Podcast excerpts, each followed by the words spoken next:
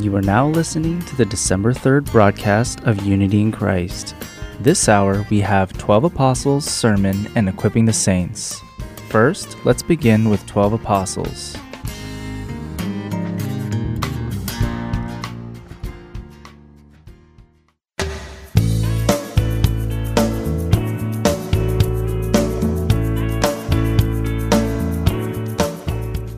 Hello, Heart and Soul listeners. This is Brian Winston with the 12 Apostles of Jesus. Today, we'll learn about two apostles from the 12 Apostles of Jesus. The first is Apostle James the Lesser or the Younger. In the third episode, I introduced three apostles who were named James when we learned about James the son of Zebedee. James the son of Zebedee is one of Jesus' apostles and most known in the Bible, and was the brother of John. Along with his brother John, James had such a hot temper that Jesus called him and his brother Boanerges, which means the son of thunder. James was the first disciple of Jesus who was martyred. The second James we previously discussed is Jesus' brother. This James is the one who wrote the book of James. Also, according to Acts chapter 15, he was a leader at the Jerusalem church and served as a chairperson at church assemblies. The third James is James, the son of Alphaeus, who we will learn about today. The Bible does not have any record of words or actions of James, the son of Alphaeus. His name is only mentioned in the list of Jesus' disciples. So, there isn't much information about James the Lesser. However, there is a record that one of the women who were watching from afar was the mother of James the Lesser. Let's read Mark chapter 15, verse 40. There were also some women looking on from a distance, among whom were Mary Magdalene and Mary, the mother of James the Less, and Joses, and Salome. It seems that James the Lesser's mother, Mary, also followed Jesus while he followed Jesus as his disciple, and it looks like James the Lesser had a brother named Joses. We cannot know what Joses did because the Bible does not record his work, but when we look at the fact that Mark recorded Joses' name along with James the Lesser, it seems that James the Lesser, Joses, and their mother Mary must have been well known among the disciples of Jesus. Why is James described as the less? First, it must be to distinguish him from James, the son of Zebedee. At the time when the less went with names, it usually meant that they were short, younger, or had little influence. So I believe he was described as less because he was younger than James the son of Zebedee. According to Eusebius, the early Christianity historian, James the Lesser was a disciple who did not speak much, but always prayed and was a disciple who resembled Jesus the most. There may not be any records of James the Lesser because he didn't speak much. He was a disciple who carried out his duties as one of Jesus' twelve disciples faithfully, without honor and glory. According to Christian tradition, James the Lesser established churches in Syria and spread the gospel. He was martyred either in Jerusalem or in Egypt by having his body sawed into pieces. So the saw is often found in the drawing of James the Lesser. Though there is not much record of James the Lesser's work in the Bible, I am sure God knows and remembers all his work and must have rewarded him for being a faithful servant. It appears that something is missing at this point. I believe the following portion of the script is referring to Matthias. Where is the transition from James the Lesser to Matthias? The second apostle we're going to look at today is Matthias. Matthias is not one of the twelve original apostles. he replaced Judas Iscariot, who betrayed Jesus and then committed suicide. Apostles decided to elect someone to replace the vacant apostle's position. The Bible records this in Acts chapter 1, verses 21 and 22. Therefore, it is necessary that of the men who have accompanied us all the time that the Lord Jesus went in and out among us, beginning with the baptism of John until the day that he was taken up from us, one of these must become a witness with us of his resurrection. The first requirement of being a new apostle was of the men who have accompanied us all the time that the Lord Jesus went in and out among us. It was because the work of an apostle was to spread the word of Jesus, the one to be chosen had to be someone who listened to the word of Jesus from him and witnessed Jesus' mission in person. In other words, the person had to be someone who was with Jesus all the time. The second requirement for electing a new apostle was that the person had to be someone who could testify of the resurrection of Jesus. The person had to be a witness who can testify. The person had to be someone who saw the resurrection of Jesus and can witness it to others. But there were two disciples who met both of these requirements. One was Joseph, also called Justus, and the other was Matthias.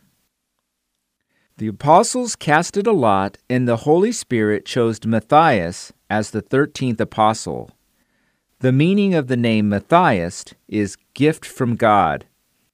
According to Christian traditions, Matthias spread the word of gospel in Ethiopia and was martyred in Georgia, a country next to Turkey, by stoning and beheading by an axe. The Bible does not record more about Matthias other than today's verses. But Revelation chapter 21 records that there are 12 cornerstones with the names of the apostles supporting the New Jerusalem temple.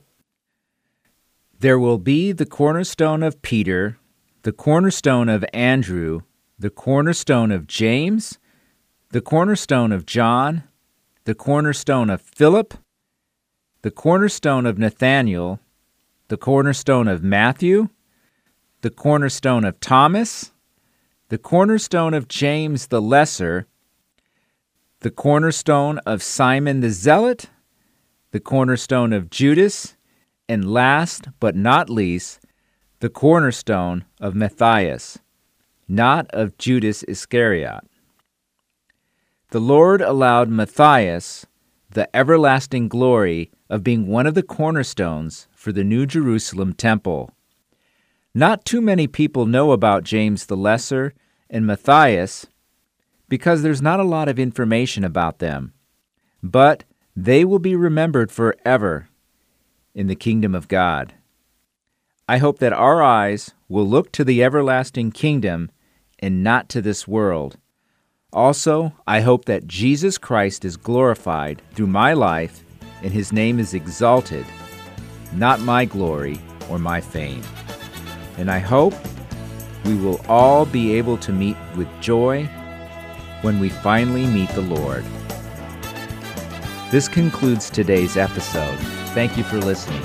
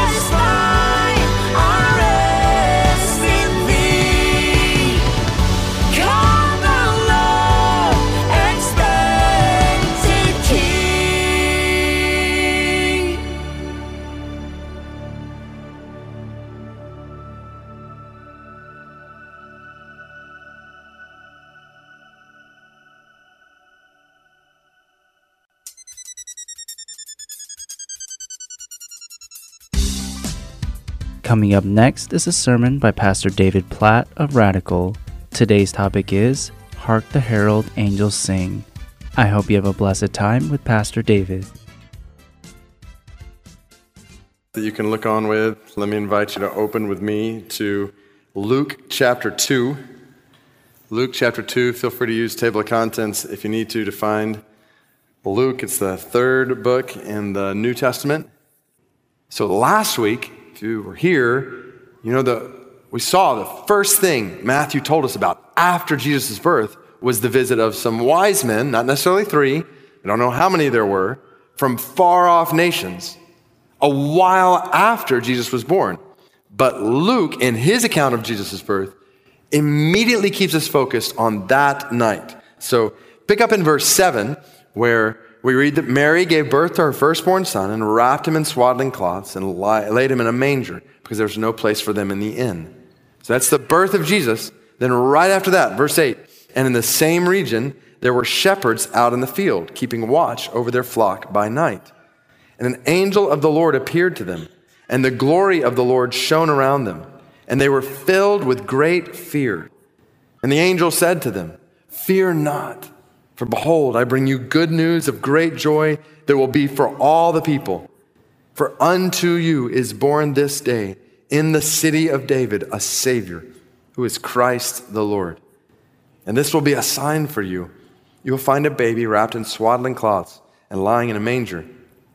And suddenly there was with the angel a multitude of the heavenly hosts, praising God and saying, Glory to God in the highest, and on earth peace among those with whom he is pleased.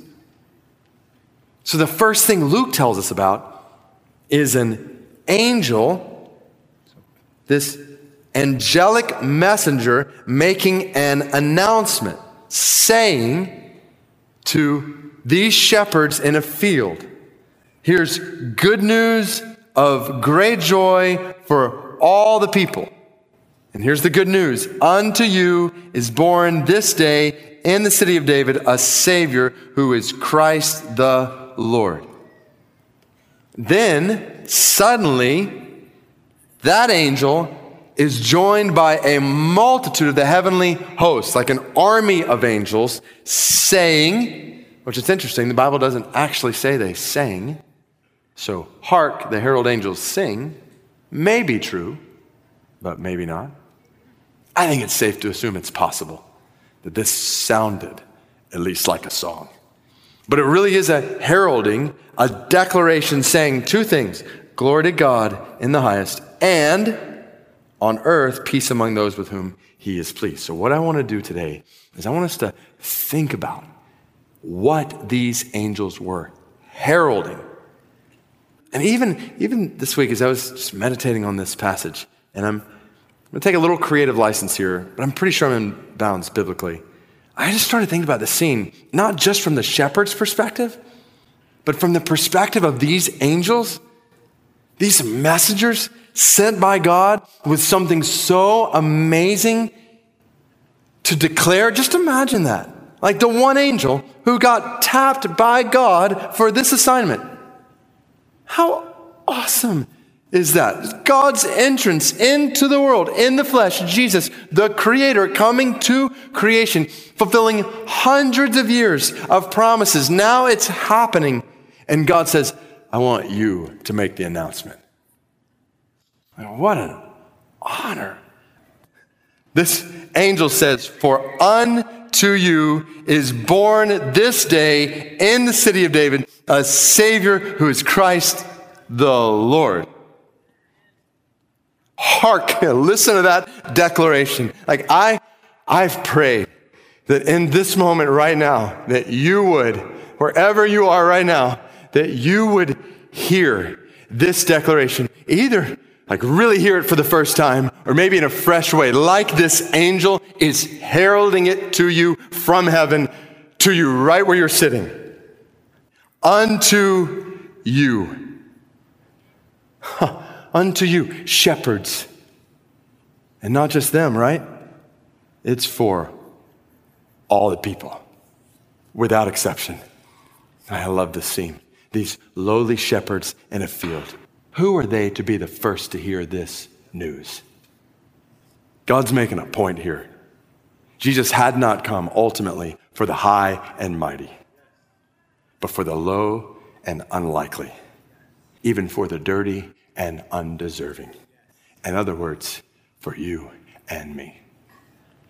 To all of us, unto you, right where you are sitting right now, to the young and the old to the rich and the poor, to the religious and the irreligious, to the single and the married, to the straight, gay, lesbian, trans, or otherwise, to you, to the Christian, to the Muslim, to the Hindu, to the atheist, to the agnostic. It does not matter who you are, does not matter how you identify yourself.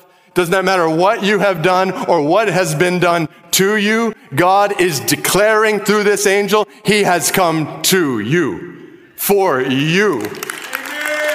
I can hear this, not just the person beside you, in front of you, behind you. God sees you. God desires you. God pursues you. God sends an angel to announce to you, I am for you. That's just unto you is born this day.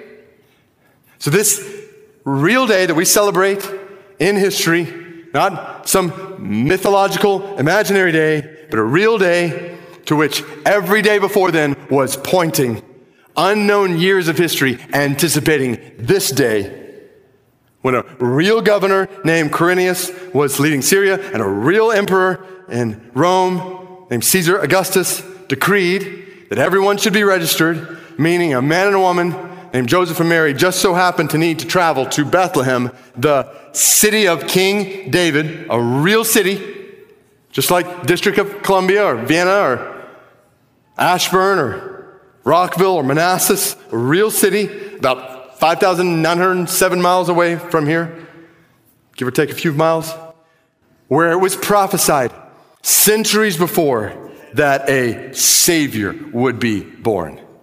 And this is where this herald angel takes things to a whole other level. Because this angel is declaring to the world, you are sinners. All of you.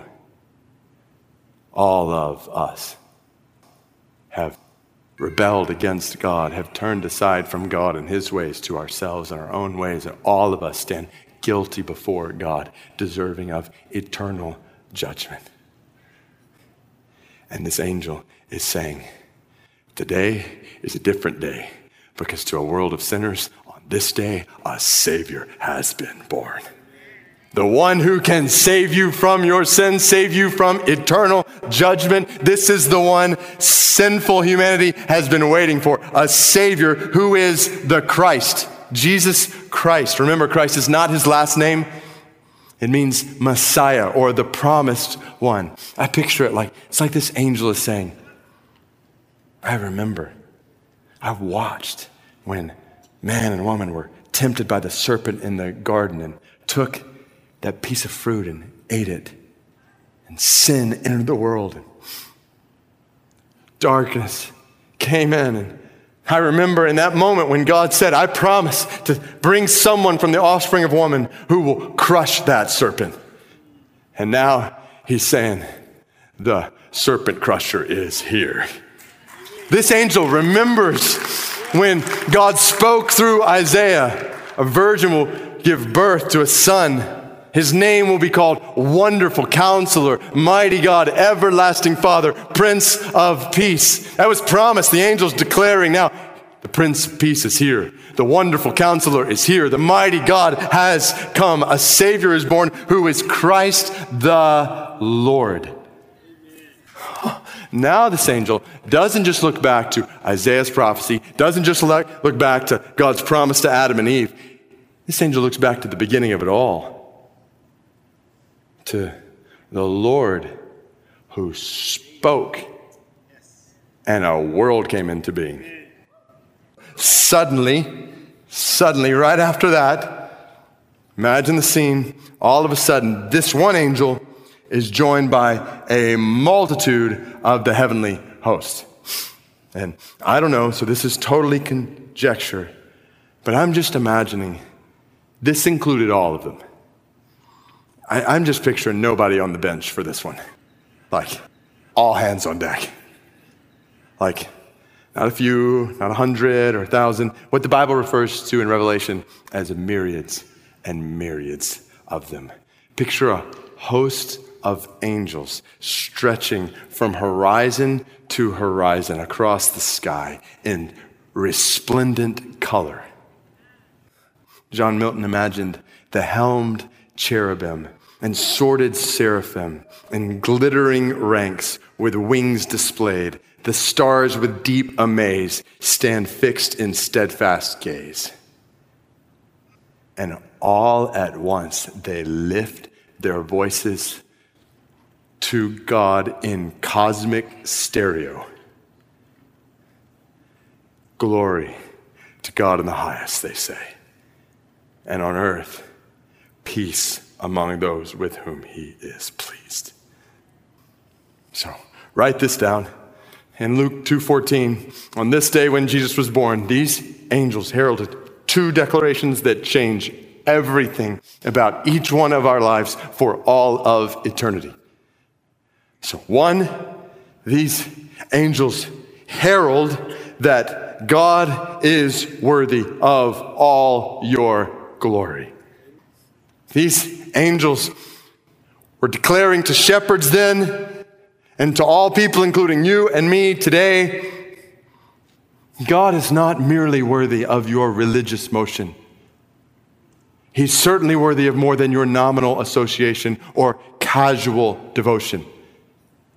God is worthy of your entire life spent praising and worshiping and exalting Him. That's what glory means means to exalt, to praise, to worship, honor, bless, adore, to love God. Teenagers, this is the purpose of your life. This is where true life is found in loving God with all your heart and soul and mind and strength. College students and young adults, singles and married couples, families, parents, grandparents, senior adults, all the way down to the youngest child. These angels are shouting, God is worthy of all your glory. To love him with all you have is truly life. And anything less than that is not to live. C.S. Lewis said, We are foolish creatures, half hearted creatures fooling about with drink and sex and ambition when infinite joy has been offered us. Like ignorant children who go on making mud pies in a slum because they cannot imagine what is meant by the offer of a holiday at the sea. Then he says these words He says, We are far too easily pleased. He's saying, You want to live it up in this world? It's not because your desires are too strong, it's because your desires are too weak. It takes so little to please and satisfy you. You're making mud pies in a slum. You've been offered something eternal and everlasting and full and abundant. Like, go for that. Live it up for the glory of God. Now it makes sense. Light and life to all he brings, risen with healing in his wings. This is beautiful. Mild he lays his glory by. He put his glory aside so that you could experience his joy in his glory. Mild he lays his glory by. Born so that you may no more die. Born to raise the sons of earth. Born to give them second birth. Born to give them new life. Jesus has come to give you new life. So live it up in them. And not just you, this is for everybody, everywhere. Joyful, all you nations, rise, join the triumph of the sky. So herald this to the nations. Let the nations be glad in God. A people who know this life can't keep this life to themselves. Now we herald this good news to all the peoples. And glory be to God for members of this church who have who are not going to be celebrating Christmas in the comforts here with us this year because they've gone out and they've moved to other nations for the spread of the gospel where the name and the good news of Jesus have not yet been known.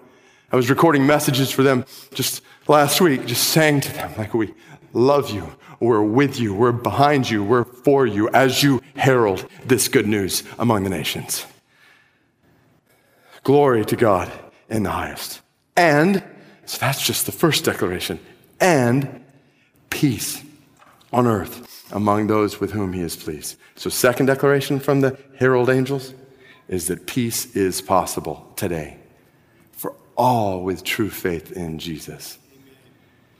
And I'm phrasing this very intentionally to align with what those angels are declaring. So, peace, it's exactly what they say, right?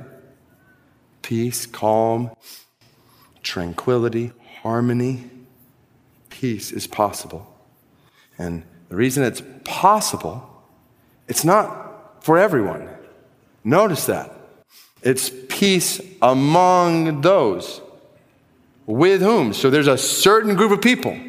It's technically possible for everyone, but only realized by those with whom. We'll get to the next part in a second, but it's possible today, meaning right now, on this earth.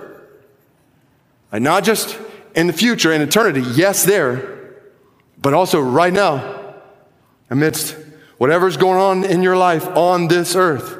And today, not just future, today, peace is possible today for all with. So now we're going to go back to the among those with whom in Luke 2:14. And the language there is with whom, those with whom he is pleased. So, who's that a reference to? Does that mean I need to do a bunch of things in order to please God, to be among those with whom He is pleased? I need to go to church and read the Bible and pray and do good things. And you start going in that, that line of thinking. It's like, well, okay, how much do I need to do? Maybe the more I do, the better chance I have of pleasing God. But doesn't that become the problem? Because who, is, who of us ever feels like we're doing enough? How many of us live with this constant, ah, oh, I, I should be praying more, I should be reading the Bible more, I should be doing that, I should be doing. Like religious motion doesn't lead to peace with God. Tireless performance for God actually leads us away from peace with God. And this is how so many people try to live the Christian life. And it doesn't lead to peace, tranquility, harmony, calm with God.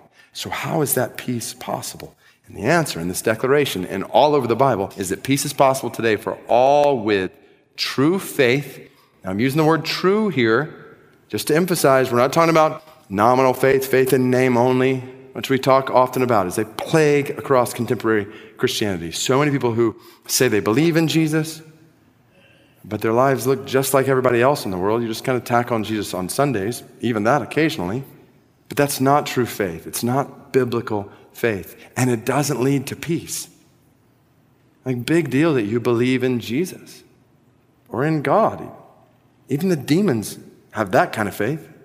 They're counterparts to these angels. They don't have this peace, they're in constant conflict. And so will your life be with half hearted, casual, nominal faith. Peace is possible today for all with true faith in Jesus, the Savior, Christ the Lord, who was born that day. And what Luke 2:14 is telling us is the reason he came was to bring peace to all those who put their faith in him. Now the rest of the Bible teaches this. Real quick overview of the peace Jesus brings to all who place their faith in him. This could be a whole another sermon, a few sermons, but really on three levels. I'll just hit them real quick. Like one, peace with God. Two, peace within ourselves. And three, peace with others. Jesus came to bring all three. That's what peace is here. Now think about it. Peace with God. This is Romans 5, 1 and 2. Therefore, since we have been justified by faith, we have, there's the language, peace with God through our Lord Jesus Christ. Through him we have also obtained access by faith into this grace in which we stand, and we rejoice in the hope of the glory of God. Peace with God. This is the most important kind of peace possible. Peace with God, your creator. No more enmity with God, no more conflict with God, no more tension with God. Peace, harmony, tranquility with God. That's possible. How? Not by works, by doing enough of this or that, by praying a certain amount of time or giving amount or whatever. No, by faith. It says it twice. By faith in our Lord Jesus Christ. This is such good news. Talk about reason to sing. Even though you are a sinner, by faith in Jesus, you don't have to be afraid of God. No matter what you have done in your life, by faith in Jesus, you don't have to be ashamed before God. No matter what this world says to you or about you, by faith in Jesus, you are welcomed and loved by God.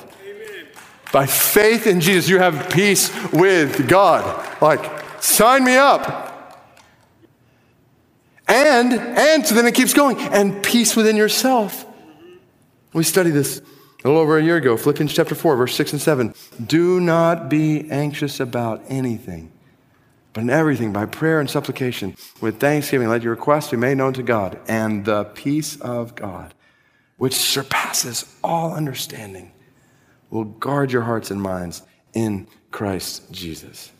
Jesus says the same thing. If you remember, we studied Matthew chapter 6, verse 25 to 33 on the first day when our country was shut down due to COVID, where Jesus three times says, Do not be anxious, do not be anxious, do not be anxious. And Jesus says, Because your Father loves you and He promises to provide you everything you need.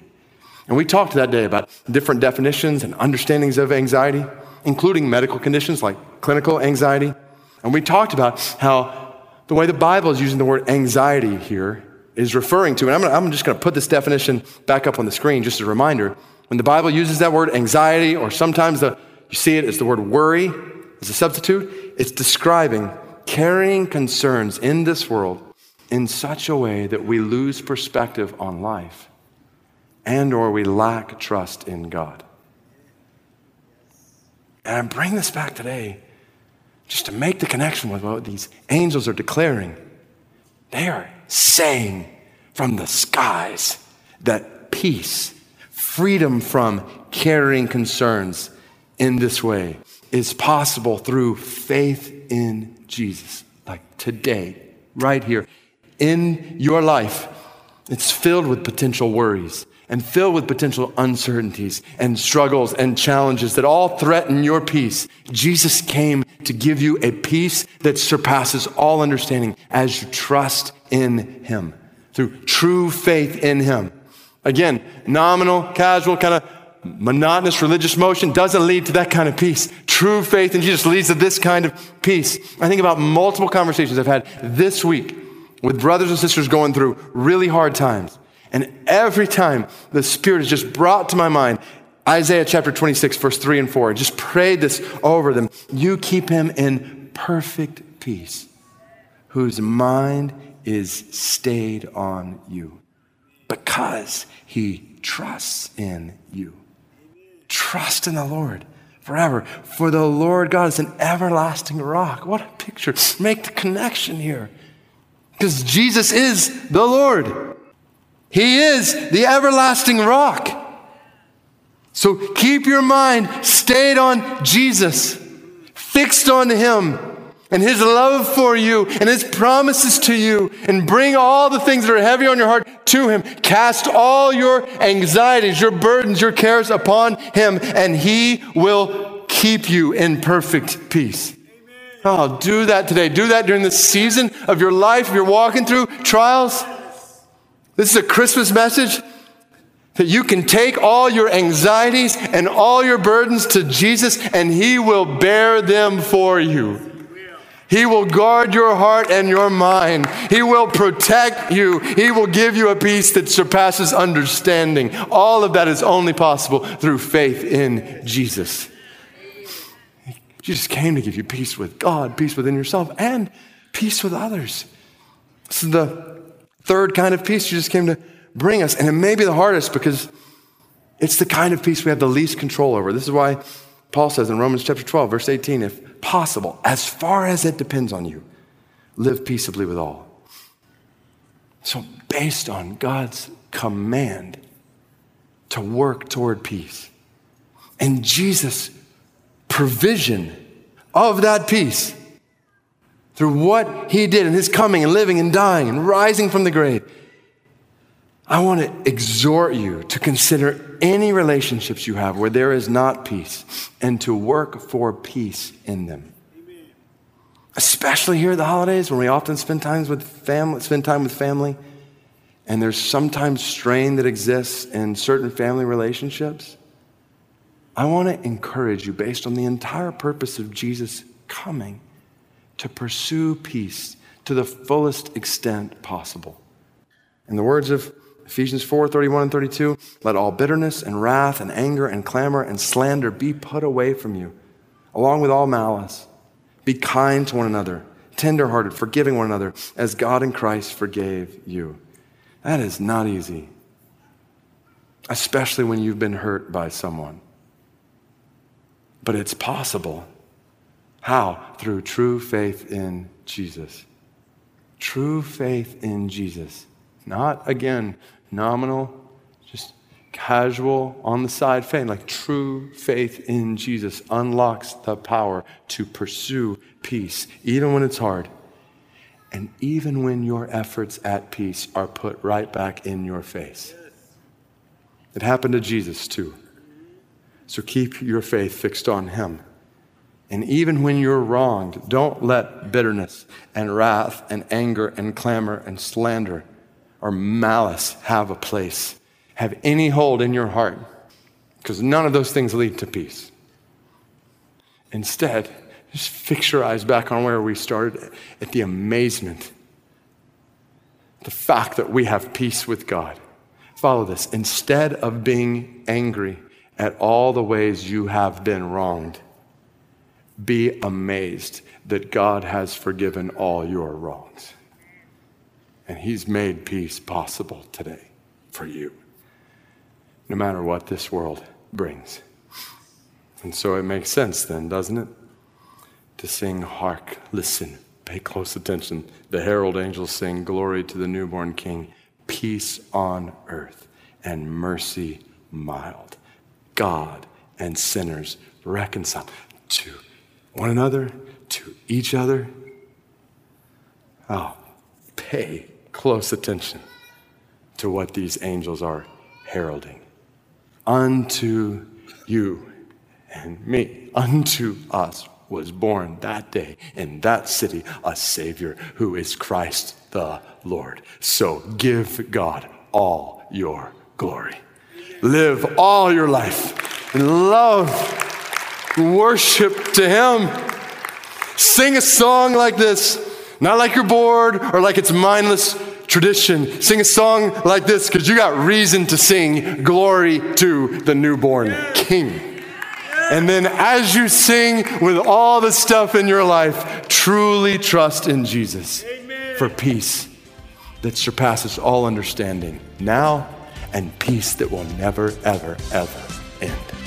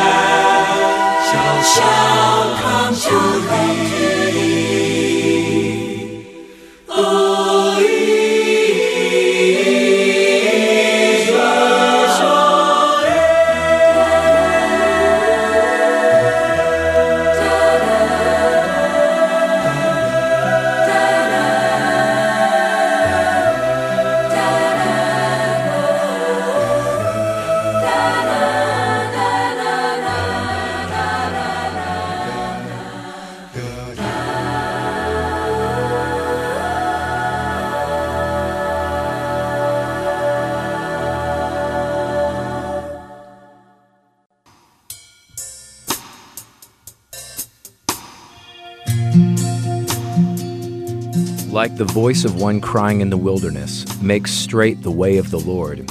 Heart and Soul Gospel Ministries is looking for those who will partner with us in this ministry of making a path straight for the Lord directly to the hearts of listeners. If you would like to partner with us to preach the gospel of Jesus Christ and deliver the saving grace of our Lord to others through volunteering, through prayer, and through donations, please call us at 602 866 8999.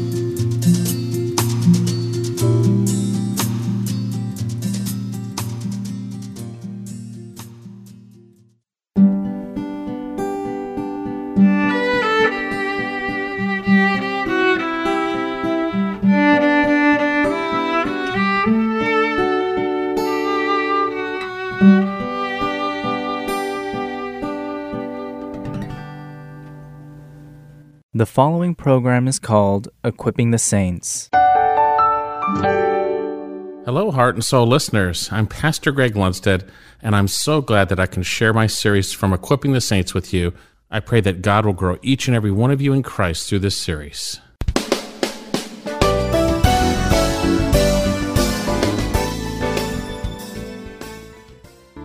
Well, who do you listen to? Whose words do you respect? You know, we all on varying levels listen to different people in different ways. Let me give you an example. If you respect our president, you probably listen to what he has to say. If you don't respect him, you probably don't listen to what he has to say.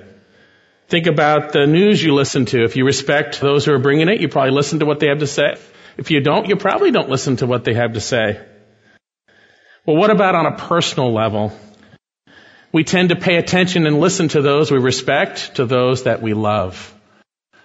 We give our ears to those that we love, like our family. You know, if my kids want to come talk to me, they want to share something, I listen to them because I love them. You see, we tend to listen to those we love and those we respect. We tend to turn away those we don't love and respect. Now today we're going to see that above all, we are to listen to the Word of God because it is just that. It is the Word of God. With that in mind, we're going to see today the written Word of God, what we need to know first and foremost to do well. Let's turn our Bibles to 2 Peter chapter 1, and we're going to be completing the chapter today, Lord willing. We're looking at verses 20 to 21. And we've been studying the book of 2 Peter. And let me just share the context of this book before we get into our passage. We recognize that chapter 1 is part of a larger book, obviously three chapters.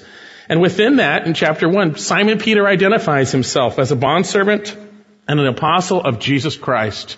And these are his final words. We saw the last time we were together that he knew his departure was imminent. The Lord Jesus had made it known to him. So Peter is writing his last letter. And who is Peter writing to? He's writing to believers, those who have a like faith as the apostles. You see, if you're a true believer, we all have the same faith, no matter who you are. Our faith is in Jesus Christ and what he has done for us. And he says here that this is the second letter that he is writing. He's writing it not to believers, but he's writing it to the same group that he had written before, but it seems to expand. 2 Peter 3 verse 1, this is now beloved the second letter I am writing you in which I am stirring up your sincere mind by way of reminder. He is writing to the same group in Asia Minor he wrote before. They are believers, but he is writing in this context a second epistle, a second letter.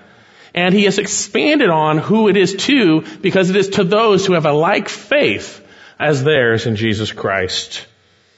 Now this book is simply about growing in the grace and knowledge of our Lord Jesus Christ.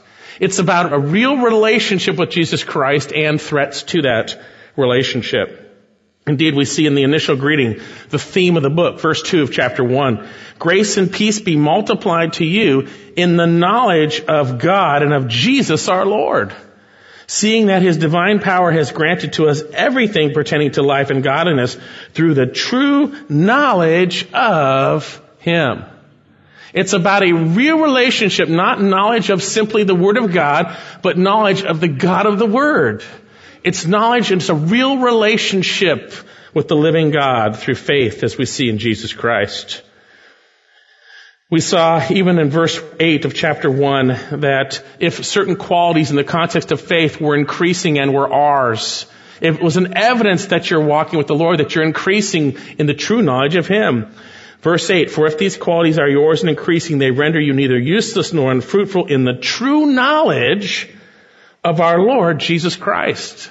Again, it is about knowing Christ. And in the end of the book, in contrast to those who would lead believers astray to which we are warned, in contrast, Peter says, chapter 3 verse 18, but grow in the grace and knowledge of our Lord and Savior, Jesus Christ. To him be the glory both now and the day of eternity. Amen. Again, this book is about growing in the grace and knowledge of our Lord Jesus Christ. And it is through, as Peter has made it clear, and we'll see this in a minute, it is through the Word of God that we grow in our relationship with Him. We have been granted His precious and magnificent promises. We are partakers of these tremendous truths, and thus we are partakers of His character when we abide in Christ and trust in Him, and His Word is working in us. This letter is clearly a reminder of what believers should already know. And Peter says he considers it right to remind us of these things. We saw that he was faithful in doing the right thing, stirring them up by way of reminder so that they could call these things to mind after he had left. Peter is writing that we would remember the Word of God, which God uses to grow us in a relationship with His Son Jesus. He shares the most important thing. And in this book, he threads then through warnings to the most important thing, which is the truth of God, which reveals the God of the truth, and those who would pervert and twist and mock the truth of God. Those threats to growth in Christ. So then these are Peter's last words in his second epistle, and it's very important. And it is a reminder concerning how we grow in the grace and knowledge of our Lord Jesus Christ and the threats to that growth in Jesus Christ. So with that in mind, turn your Bibles with me to 2 Peter chapter 1. And we're going to be looking at verses 20 and 21. I'm going to read those first and then we'll back up and look at the context. Verse 20, but know this first of all, that no prophecy of scripture is a matter of one's own interpretation. For no prophecy was ever made by an act of human will, but men moved by the Holy Spirit spoke from God. Today we're going to see that we believers do well, we do beautifully by heeding the more sure written word of God, which we have as a light in this dark world. And we do well understanding primarily and first and foremost that it is the word of God and not the word of men. It is only until we see God's word rightly and we see Him rightly that we will respond rightly to His word. You see, if you have a problem with the Word of God, as we will see, you have a problem with your view of God. Whether it's not a relationship with Him or whether it's a lack of respect, whether your own self has gotten in the way. It is when we see the God of the Word rightly that we respect the Word of God and when we understand that it's His Word. Do you remember what we've seen so far? Back up a little bit as we've read already in verse 2 of chapter 1. Grace and peace be multiplied to you in the knowledge of God and of Jesus our Lord. That's what Peter says, that grace would be multiplied and peace. The result, that you would function more and more by the grace of God in the context of your relationship with Jesus Christ. That's what God wants for us. Seeing that His divine power has granted to us everything pertaining to life and godliness through the true knowledge of Him who called us by His own glory and excellence. God has given us everything we need pertaining to the Christian life, this life and godliness through a true relationship where we know the Lord, we're walking with Him. And how is that brought forth?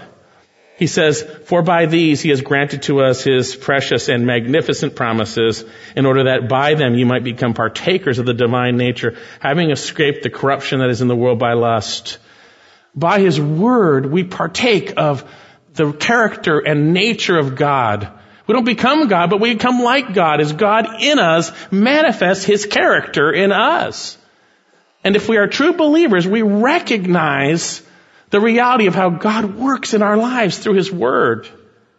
And then Peter said, as we saw, as we looked through this passage, that there are some qualities that if we're true believers should be increasing in, that the Word of God should be working out in our lives. We are to work out the salvation with fear and trembling, for God is at work in us. And notice verse 5. He says, Now, for this very reason, applying all diligence, that means being diligent, which is a word that's not used these days in our society, is it? Being diligent in your faith, that's the context. It's all by faith in Jesus.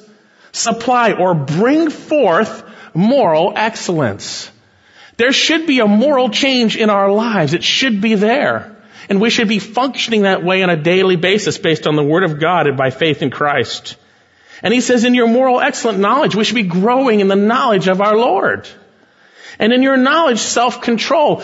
Day after day, more and more, we should be saying no to those things of the flesh, those desires, and saying yes to allowing God to work through us. Self-control. If you're a true believer, that's a fruit of the Spirit. This should be happening in your life.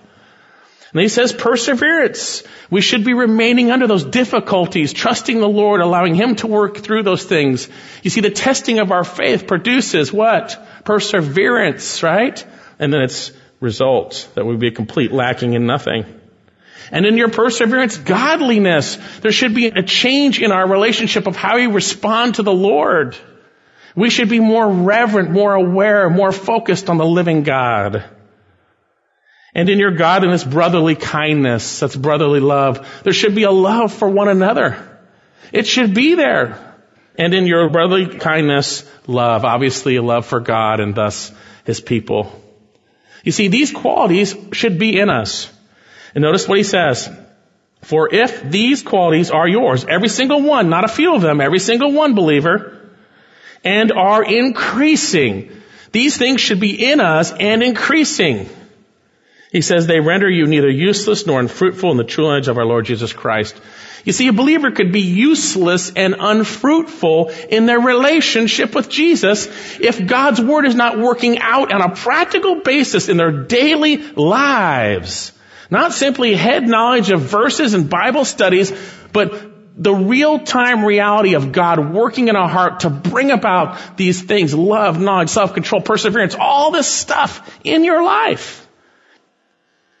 He says, for he who lacks these qualities is blind or short-sighted, nearsighted, having forgotten his purification from his former sins. You lack these things. You've forgotten why God saved you. He saved you to make you like Jesus, to weed out sin in your life, to grow these qualities in us that we would reflect the nature of his son, Jesus Christ.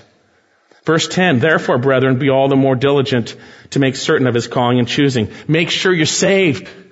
Make sure this reflection of a real relationship with Jesus is yours. Calling and choosing. As long as you practice these things, you will never stumble. He's going to talk about eternally stumbling. For in this way, entrance into the eternal kingdom of our Lord and Savior Jesus Christ will abundantly be supplied to you. If you're a true believer by faith, working out the life of Christ, you're on your way to glory. But if that's not happening, maybe you're short-sighted, or maybe you've never been saved. And notice what he says here, verse 12. Therefore, I shall always be ready to remind you of these things. See, I'm going to say them over and over again. Even though you already know them. Believers, we know this. If you're a true believer, you know these truths. He says, even though you already know them and having been established in the truth which is present in you, and I consider it right as long as I'm in this earthly dwelling to stir you up by way of reminder, knowing that the laying aside, Peter writes, of my earthly dwelling is imminent, as also our Lord Jesus Christ has made clear to me.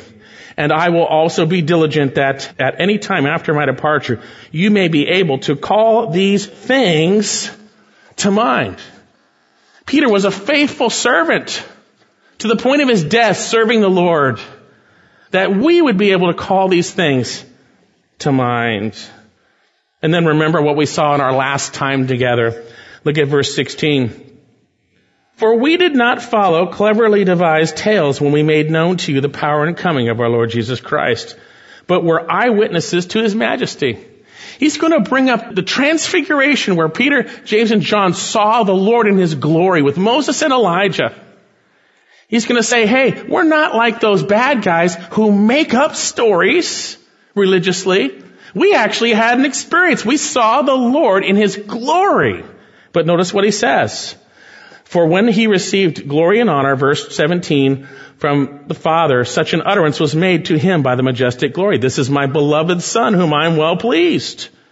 And you look at verse 18. And we ourselves heard this utterance made from heaven when we were with him on the holy mountain. We had the experience above all experiences, and it's a true religious experience. But in a subtle contrast, we have something so much more than that. You notice what he says. And so we have the prophetic word made more sure to which you do well or do beautifully to take heed or to pay attention as a lamp shining in a dark place until the day dawns and the morning star arises in your hearts. We had this experience, but we have the prophetic word made more sure. We have the word of God, which you do well to pay attention as a lamp shining in a dark place until the morning star Christ rises in our hearts till we are glorified and with him and like him forever. And then our passage. But know this first of all, that no prophecy of scripture is a matter of one's own interpretation. For no prophecy was ever made by an act of human will, but men moved by the Holy Spirit spoke from God. Tremendous reality. He's speaking here of the Word of God as we're going to see. He had shared that we need to be heeding the Word of God. We need to be those who are listening and paying attention to the Word of God. We do well to heed the Word of God. We do beautifully. The term do well speaks of a beautiful thing. It is a beautiful thing when believers heed the Word of God in the context of faith in Jesus, a real relationship. Now there are many people who pay attention to the Word of God, but they don't heed it. Proverbs 13, 13, the one who despises the word will be in debt to it, but the one who fears the commandment will be rewarded.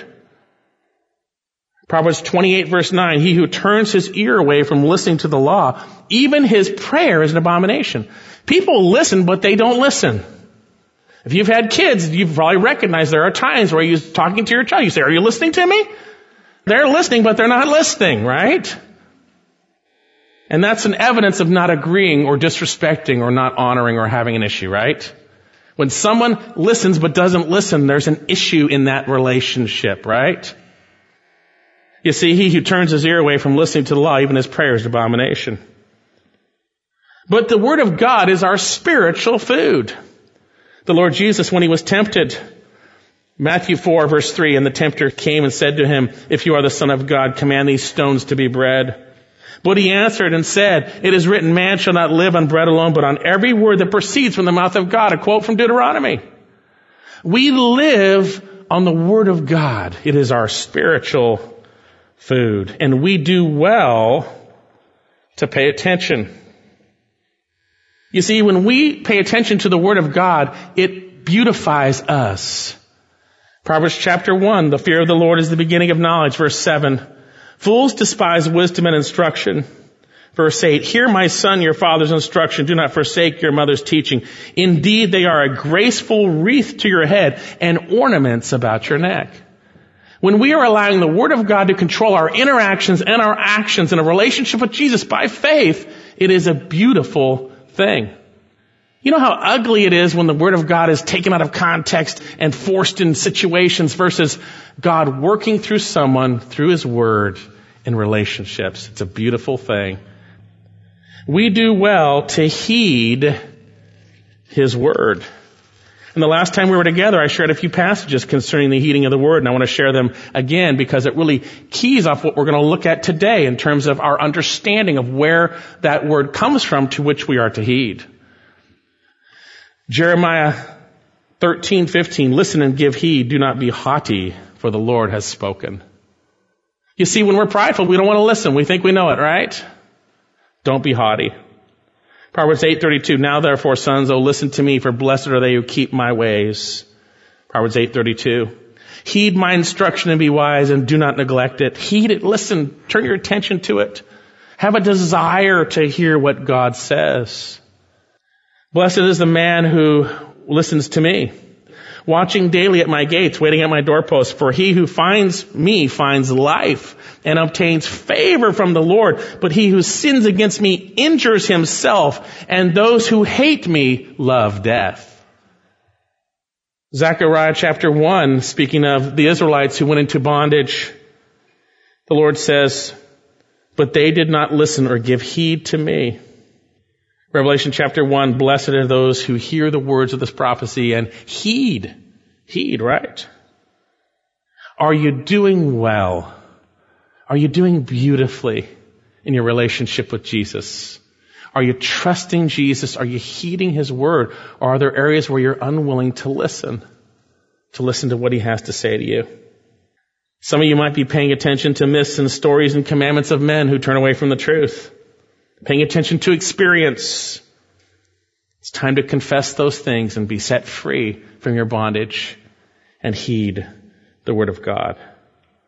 Yes, these apostles, Peter, the premium one in this group of three, the one who was the leader in a sense, de facto, they had an experience that they could have said, wow, we can rely on this experience. They said no. And so we have instead the prophetic word made more sure. It is more sure to which you do well to pay attention. Have you relied on anything in your Christian life other than the Word of God from the God of the Word? False or true experience, whatever it might be, confess those things and be forgiven. We rely on Christ. We walk by faith and not by sight. And sometimes we are tempted to walk by sight. In the end of Paul's life, 2 Timothy, and in Peter's letter here, we see at the end of his life, they make a point that the inspired Word of God is sufficient for our walk with Christ. And remember, we saw that the Word is a light to our path. Verse 19, and we have the prophetic word made more sure to which you do well to pay attention as a lamp shining in a dark place until the day dawns and the morning star arises in your heart. God's word is a lamp unto our feet and a light unto our path. We are blind apart from God illumining with His word for our life and our walk. We need to bind the word around our hearts. When you walk about, they will guide you. When they sleep, you will watch over you. When you wake, they will talk to you. For the commandment is a lamp and the teaching is a light and reproofs for discipline are the way of life.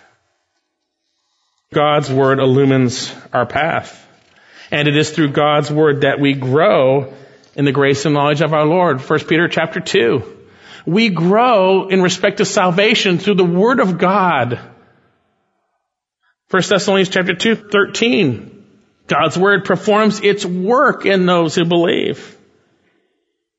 2 Thessalonians 2.13, but we should always give thanks to God for you, beloved brethren of the Lord, because God has chosen you from the beginning for salvation through sanctification by the Spirit and faith in the truth. That's how God does it. Thy word is a lamp unto my feet and a light unto my path.